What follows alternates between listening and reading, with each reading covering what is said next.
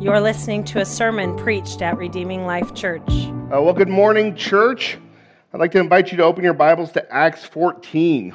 We're going to be continuing our journey through the book of Acts as we look at when the gospel goes.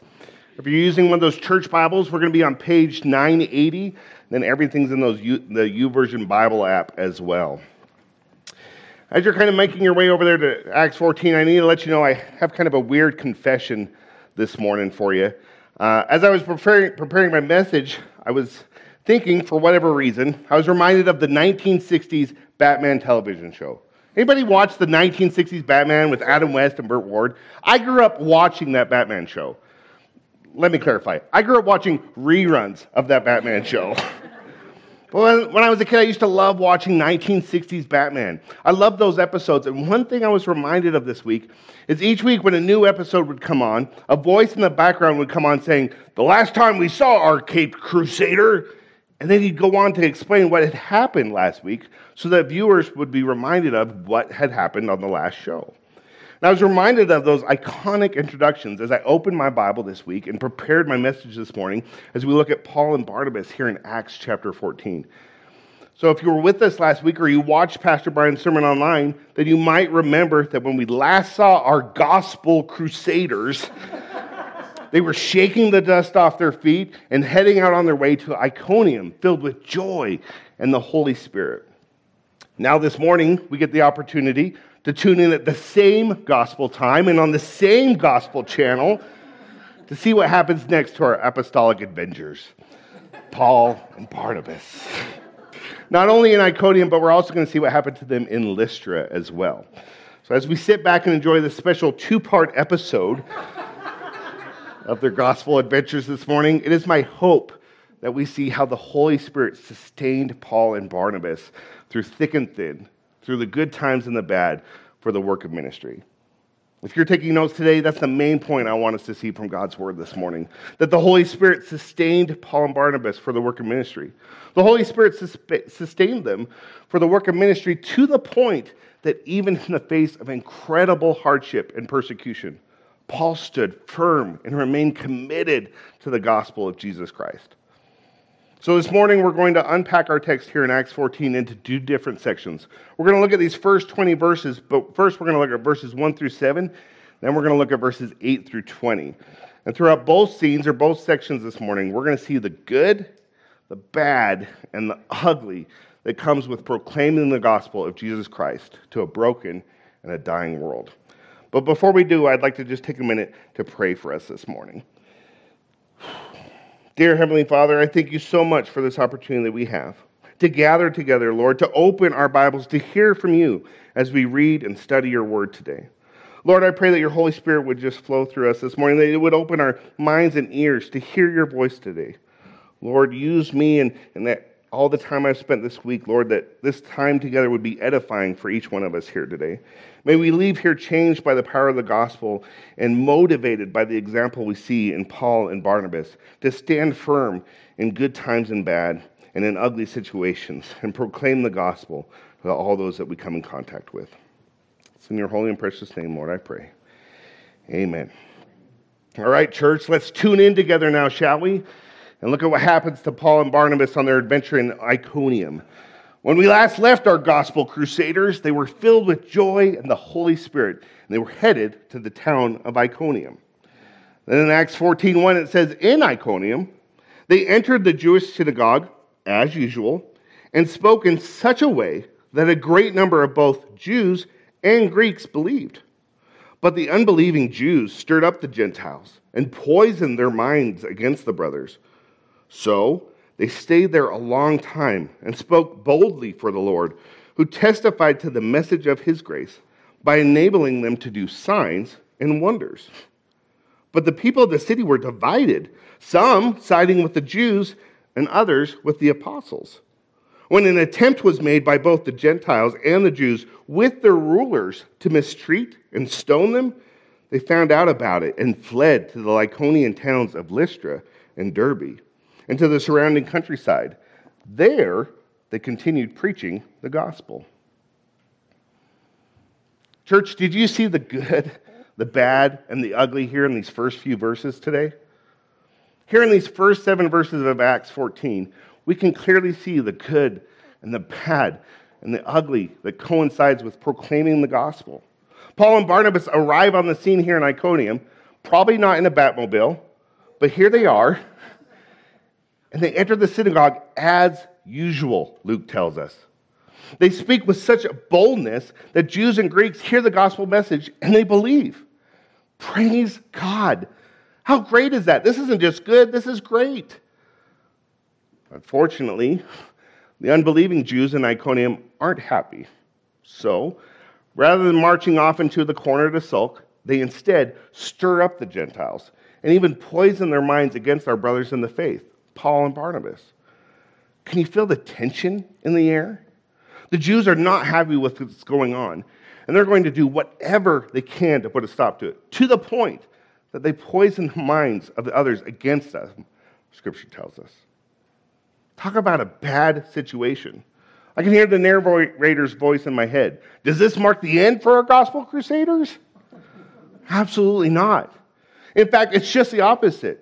Rather than leaving at the first sign of danger, Paul and Barnabas hunker down and they stay there for a long time, speaking boldly for the Lord. Not only that, but they were also able to perform signs and wonders that testified to the gospel message that they were proclaiming. These signs and wonders that they performed did not come from their own superhero powers. Paul didn't have any gospel spray. He didn't have a gospel belt with sequins on it, full of various tools like Batman did. And amazing as all the stuff that Batman had was, Paul had something a hundred times better. Paul was filled with the power of the Holy Spirit. Paul didn't perform any of these miracles in Iconium by his own power. It was by God's power and might. These signs and wonders didn't point to Paul's abilities, but to God's abilities. It's important that we notice that distinct difference in our story today. Everything that Paul and Barnabas were able to accomplish was through the power of the Holy Spirit that was sustaining them for the work of ministry, even when the enemy was actively working against them and their gospel proclamation. And if you've ever had times where you feel like everything is working against you, you're not alone. The same thing happened here to Paul and Barnabas. Even so, despite all their setbacks, looking at everything we've just read so far, it still sounds pretty amazing. Think about how incredible all this is. Paul and Barnabas has come to a new town. They're proclaiming the gospel and almost immediately see several people saved and converted. If that happened today, that'd be incredible. Then, when the going gets tough, rather than giving up, they press into Jesus and they continue preaching and teaching and performing signs and wonders in Christ's name through the power of the Holy Spirit. Sadly, despite all that God is doing in Iconium, the city was still divided. Verse 4 tells us that the people in the city were still divided against each other, some siding with the Jews and others siding with the apostles. So, in light of this division, an attempt is made by both the Jews, the Gentiles, and their rulers to mistreat them and to stone our gospel crusaders. So, what do these guys do? Do they stay and fight? Do they just give up and go back to Antioch? Neither. They just keep moving forward. Paul and Barnabas hear about the plot to stone them to death, and they decide to get out of there and head to the next town in Lystra and Derbe. The best part of everything we've just read, my favorite piece here is verse 7. There, they continued preaching the gospel. They weren't deterred. They stayed on their mission and they continued preaching the gospel. If you mark or you highlight in your Bible, I would encourage you to highlight verse 7 or underline that verse in your Bible. Verse 7 is the linking verse between our two scenes. If you were to stop at verse 6, you might leave here thinking that Paul and Barnabas were scared, so they just decided to leave town and run away from their enemies. But verse 7 shows us that that isn't the case. In fact, it's quite the opposite. In the face of perilous persecution, Paul and Barnabas displayed unwavering faith in Christ Jesus and the power of the gospel. Just like we saw last week in chapter 13, as soon as things started to get out of hand and things got to the point where the people in that town wanted them gone, they shake the dust off their feet and they continue moving on down the road. Then, as soon as they arrive at the next place, do they park their gospel mobile behind a bush and hide and wait to see if they've been followed? No, not at all. Quite the opposite. They go about doing the same thing they did in the last town, the same thing they did in the town before that, and the same thing they did in the town before that. They continue preaching the gospel with boldness in Christ. How is that? How is it that Paul and Barnabas have the courage or even the resilience to get back up again after getting knocked down and continue preaching the gospel when everywhere they go, they're faced with persecution? It's because the Holy Spirit sustained Paul and Barnabas for the work of ministry. After everything they've been through, you would hope that their faithfulness is paid off. Hopefully, it's going to be super easy for these guys in Lystra. Nothing but clear winds and smooth sailing from here on out. Right? Wrong. So wrong. Well, I wish I could say that was the case. Unfortunately, I'm afraid we're going to see things go from bad to worse once again as we observe the good, the bad, and the ugly that comes with proclaiming the gospel. So, once again, we hear those famous words from our narrator this morning as we tune back in from our commercial break.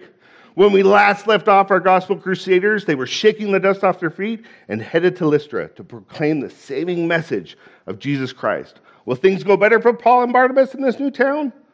Let's continue reading and find out. Look with me at chapter 14, starting in verse 8. In Lystra, a man was sitting who was without strength in his feet. He had never walked and had been lame from birth. He listened as Paul spoke. After looking directly at him and seeing that he had faith to be healed, Paul said in a loud voice, Stand up on your feet. And he jumped up and began to walk around.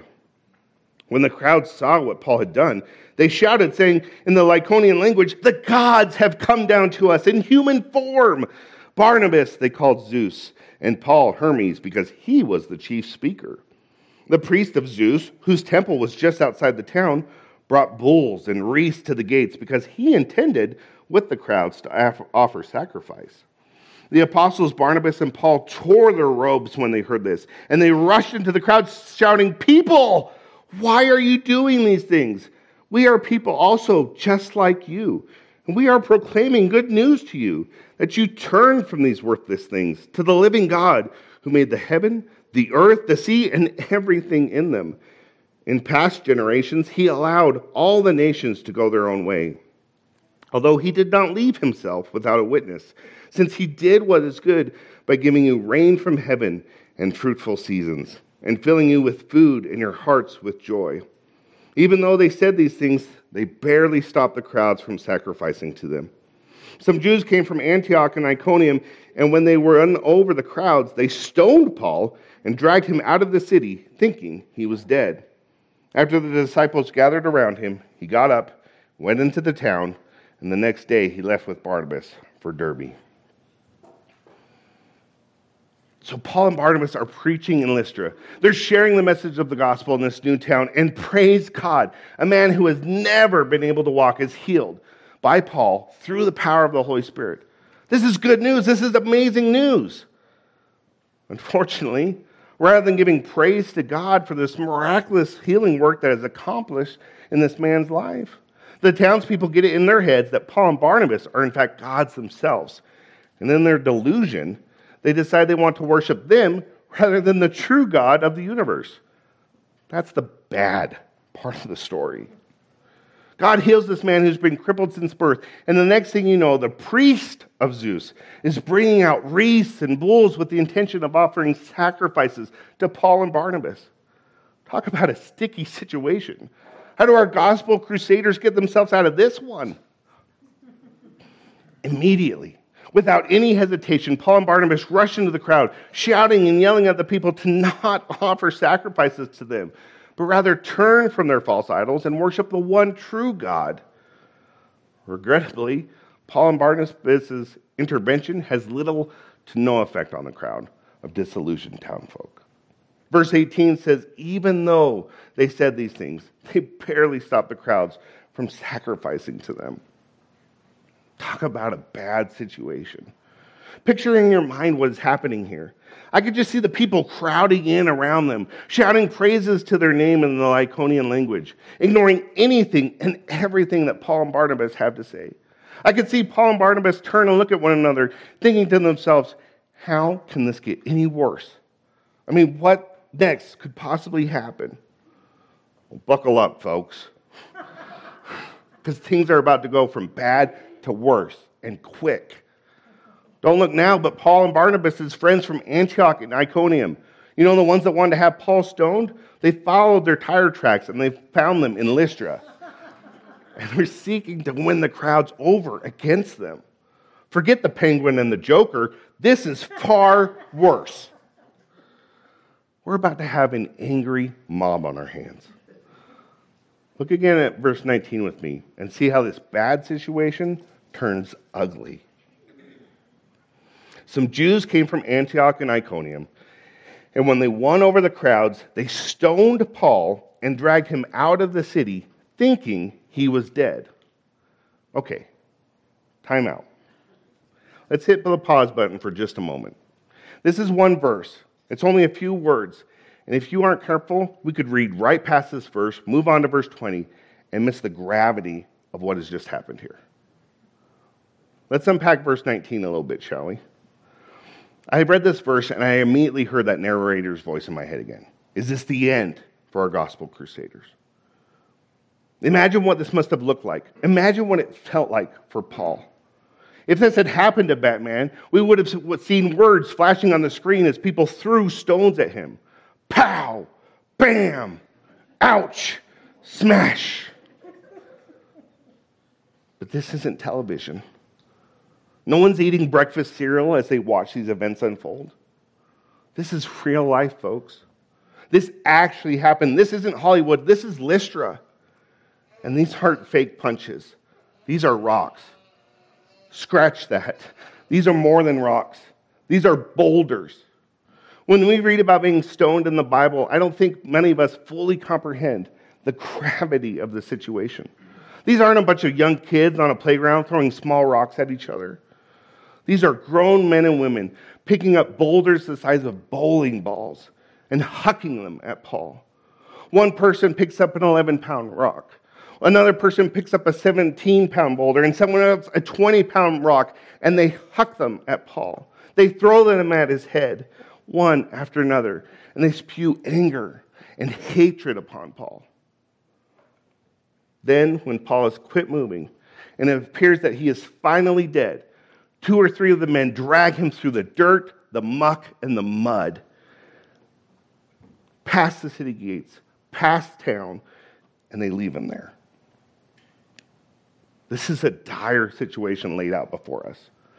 Actually, it's more than that. It's tragic, it's gruesome, and it's disgusting. And the worst part is, this isn't some imaginary superhero on TV. This is Paul. Guys, this is Paul, hello. This is a disciple of Christ Jesus, a bondservant of Christ. The man gave up the leisure life of selling camping tents and camping accessories in order to proclaim the gospel in places where Christ's name had yet to be known. And rather than a single dam- damsel in distress tied to a set of railroad tracks, there's an entire community filled with brokenness and a people who have been condemned to die and each rock or boulder that these people hurl at Paul is a picture of the accusations and the hatred that had been hurled at Christ and the sins that were placed upon that cross on Calvary. Paul has all but died to share the gospel in both of these towns. He's all but given his life to share the love of Christ, who did, in fact, die to redeem them from their sins and to rescue them out of the darkness. Talk about irony. Thankfully, we don't have to wait to tune in next week to find out what happens because we find out in the very next verse what happens and whether Paul is in fact dead. Is this the perilous end for gospel crusader? Has all of Paul's work been for nothing? Is Barnabas left to finish their missionary journey alone? No. Praise God, absolutely not. It's quite the opposite. Let's look again at verse 20, shall we? after the disciples gathered around him, he got up and he went back into the town. Paul was mercifully stoned by the townspeople he was trying to help save, and he was rescued by the power of the gospel. He was dragged out of the city and was left for dead on the outskirts of town. Then, after everything was over, after everything was said and done, Paul gets back up, shakes the dust off his clothes, and walks back into the town. Did you catch that? What just happened? Batman never did that. Batman wouldn't have gotten back up and gone back. Who does that? Paul goes back into the town filled with the very people who hate him and despise him and want to kill him. How is that possible? I, I, could just see the conversation taking place between him and Barnabas. As Barnabas is trying to talk some sense back into the sidekick here. Uh, Paul, I, I think you might have took one too many boulders to the head, brother. like, you want to go back into that town? These people tried to kill you, dude. Let's get out of here. Forget these guys. Let's go back to Antioch before it gets dark. Paul got back up and he went back into the town. Who in their right mind does that? How is that even possible? Can we just stop for a moment and reflect on the powerful work here of the Holy Spirit that's happening in our story today? If you weren't able to see it before, I hope that you can see it now. I hope you see how the Holy Spirit sustained Paul for the work of ministry. The Holy Spirit sustained Paul for his work. That's the only way I could see someone like Paul going back into a town like this to proclaim the gospel to the very people who want him dead. That's not something Paul did on his own accord. That's not something that anyone would accomplish under their own strength. That's not something we would do by our own volition. Paul isn't focused on his concerns, though. He's focused on God's concerns. What matters to Paul is what matters to God. If what we've read today about Paul and Barnabas sounds familiar, it should. The difficulties that they dealt with, the people living in Iconium and Lystra, are the same type of persecutions that Christ faced. In one moment, they're praising Paul and Barnabas as gods, and the next, they're trying to stone them to death. In one moment, the Jews are praising Jesus as Lord and King, and in the next, they're shouting, Crucify him! Crucify him! It's easy to see the similarities between Christ and our brother missionaries within the contents of Scripture. But what about within our own lives? The same thing could be said of many of us here today that was said about those who crucified Christ. Have you ever gone from worshiping the Lord to wanting to remove him from your life completely? We aren't much different than these townspeople in Lystra. All of us have been just as guilty of worshiping false gods as they were. Be honest with yourself for a moment. Ask yourself this question What idols are you worshiping today? What things have you placed in a higher priority in your life than that of Christ Jesus? I heard a pastor mention recently that Jesus Christ shouldn't be number one in your life. He said Christ shouldn't be in a list of priorities with other things within our lives. We always list God, within a list of other important areas in our lives. It's always God, family, spouse, work, school, etc. This pastor challenged his audience with the idea that Christ shouldn't be contained within a list of others, but rather Christ should be in a category all on his own.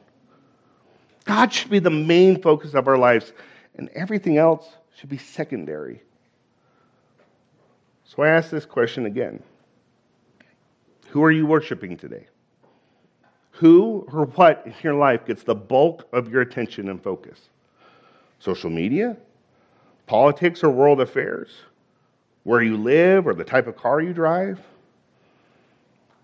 Brothers and sisters, we do ourselves a grave disservice when we worship the creation rather than the creator. My challenge for us this morning is the same challenge from Paul and Barnabas. Turn from these worthless things to the living God who made the heaven, the earth, the sea, and everything in them. And I realize that none of us set out to put anything ahead of God in our lives, but it can happen. All the same from time to time. Whether it's sports or hobbies or even our own careers, it's easy to get focused on the things of this world and become consumed with our fleshly desires rather than with godly concerns. Thankfully, God's word reminds us that if we confess our sins, he is faithful and righteous to forgive us our sins and to cleanse us from all unrighteousness. God may not have been the priority in your life yesterday or the day before that, but that doesn't mean that you can't make him your priority today, tomorrow, and moving forward. I'm reminded of the opening verses to that old English hymn, Be Thou My Vision. I'm not going to sing it, so don't worry. But it says, Be thou my vision, O Lord of my heart. Not be all else to me, save that thou art. Thou my best thought by day or by night, waking or sleeping, thy presence my light. My prayer for all of us today is that God would be our main focus today and every day. The only way that we can ensure that God is first in our lives is through the working of the Holy Spirit to grow us and to sanctify us each day. From our reading in God's Word, I hope you've seen how the Holy Spirit sustains people for the work of ministry. The Holy Spirit sustains the people of God for the work of ministry. The reality is, is that as Christians, we've all been tasked with the work of ministry. If you were with us last week, then you heard me share in the children's sermon how, as Christians, we have all been tasked with the responsibility of proclaiming the gospel. Now, chances are pretty good that none of us have ever been in a situation where people want to kill us for our faith. But nevertheless, we still are responsible to share the gospel of Jesus Christ everywhere that we go. Church, just as we heard from Paul this morning, Christ has not left himself without a witness here on earth. 2 Corinthians 5:20 Paul reminds us therefore that we are ambassadors for Christ since God is making his appeal through us. We plead on God's behalf, be reconciled to God. He made the one who did not know sin to be sin for us so that in him we might be the righteousness of God. If you're sitting here today and you are not a Christian, hear my voice this morning. Be reconciled to God. He made the one who did not know sin to be sin for us, so that we might become righteous before Him. If you hear God's voice this morning calling you to follow Him, let's talk about what that means. Let's talk about what it means to follow Christ, die to yourself, and find new life in Him. 2 Corinthians 5:17 says if anyone is in Christ, he's a new creation. The old has passed away. See, the new has come. What a beautiful picture that is.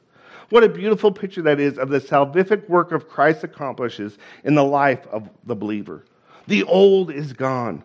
The new has come. Before we leave here today, we're going to witness this beautiful picture through the bold proclamation of the gospel. As David gets up and shares his testimony and confession in Jesus, and then proclaims his decision to follow Christ and serve him through believers' baptism. Praise God what a powerful witness for Christ. Church, we are Christ's ambassadors. We are witnesses of Christ's work, just like Paul and Barnabas were. The same responsibilities that they had as missionaries are the same obligations that we have as Christians living in a mission field here in Utah. None of us are off the hook when it comes to sharing the gospel. 2 Corinthians 5:18 says everything is from God who's reconciled us to himself through Christ and has given us the ministry of reconciliation. That is, in Christ, God was reconciling the world to himself, not counting their trespasses against them, and he has committed the message of reconciliation to us. I know sharing the gospel can be scary at times. I know that it can be frightening to talk to others about Jesus. The thought of hanging a door hanger on a stranger's door scares me to death. Literally, you can ask Pastor Brian. But I've got good news for each and every one of us today. The same Holy Spirit that sustained Paul for the work of ministry is alive and well today, and he's living in you and me. Ephesians 2:10 says we are his workmanship, created in Christ Jesus for good works which God prepared ahead of time for us to do. The Holy Spirit sustained Paul and Barnabas for the work of ministry, and the Holy Spirit will sustain you for the work that God has prepared for you to do as well. In just a few weeks, as we continue through Acts, we're going to see Paul recruit a young man named Timothy to help him in this ministry of reconciliation. Eventually, after building Timothy up and equipping him for the work of ministry, the two will part ways. And they will continue in ministry separate from one another. So, Paul in turn writes a letter to Timothy to encourage him while they are working separately in ministry. I want to read a part of that letter from Paul to Timothy for us this morning. This is in 2 Timothy chapter 3 verses 10 through 17. Paul says, "But you have followed my teaching, conduct, purpose, faith, patience, love, and endurance, along with the persecutions and the sufferings that came to me in Antioch, Iconium, and Lystra. What persecutions I endured, and yet the Lord rescued me from them all. In fact, all who want to live a godly life in Christ Jesus will be persecuted. Evil people and impostors will become worse, deceiving and being deceived. But as for you, continue in what you have learned and firmly believed. You know those who taught you, and you know that from infancy you have known the sacred scriptures, which are able to give you wisdom for salvation through faith in Christ Jesus.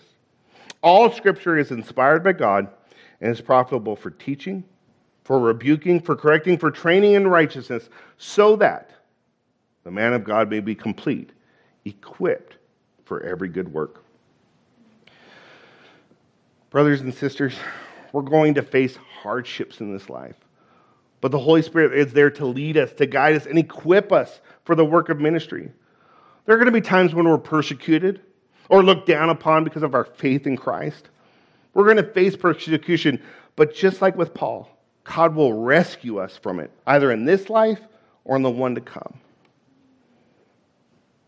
Therefore, let us therefore go out and be his witnesses in Bountiful, in Salt Lake, in Farmington, in Davis County, and beyond.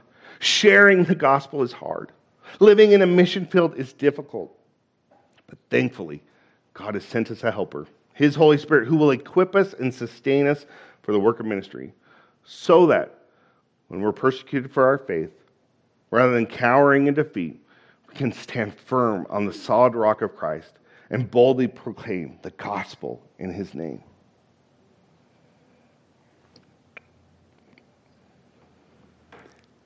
After Paul had been stoned by boulders the size of bowling balls, drug out of the city, and left for dead. The disciples gathered around him. And he got back up and he went back into the town. Church, now that we've had the opportunity to gather together, the time has come to get back up. It's time to go back out into the mission field that God has called us to to proclaim the gospel and make disciples of all nations, baptizing them in the name of the Father, of the Son, and of the Holy Spirit. Let's pray. Lord, thank you so much for the example that we see here in Paul and Barnabas. Thank you for your sending us your Holy Spirit to sustain us and to equip, us for the work of ministry. Lord, I pray that now that we've had a chance to gather together, to refuel, to be filled with you, Lord, and, and worship your holy name today. I pray that we'd be faithful to get back up, to go back out in the town, to be missionaries in the places where you've called us, the places where we work, the places where we live, the places where we hang out, so that we too might be able to see others redeemed by the power of the gospel.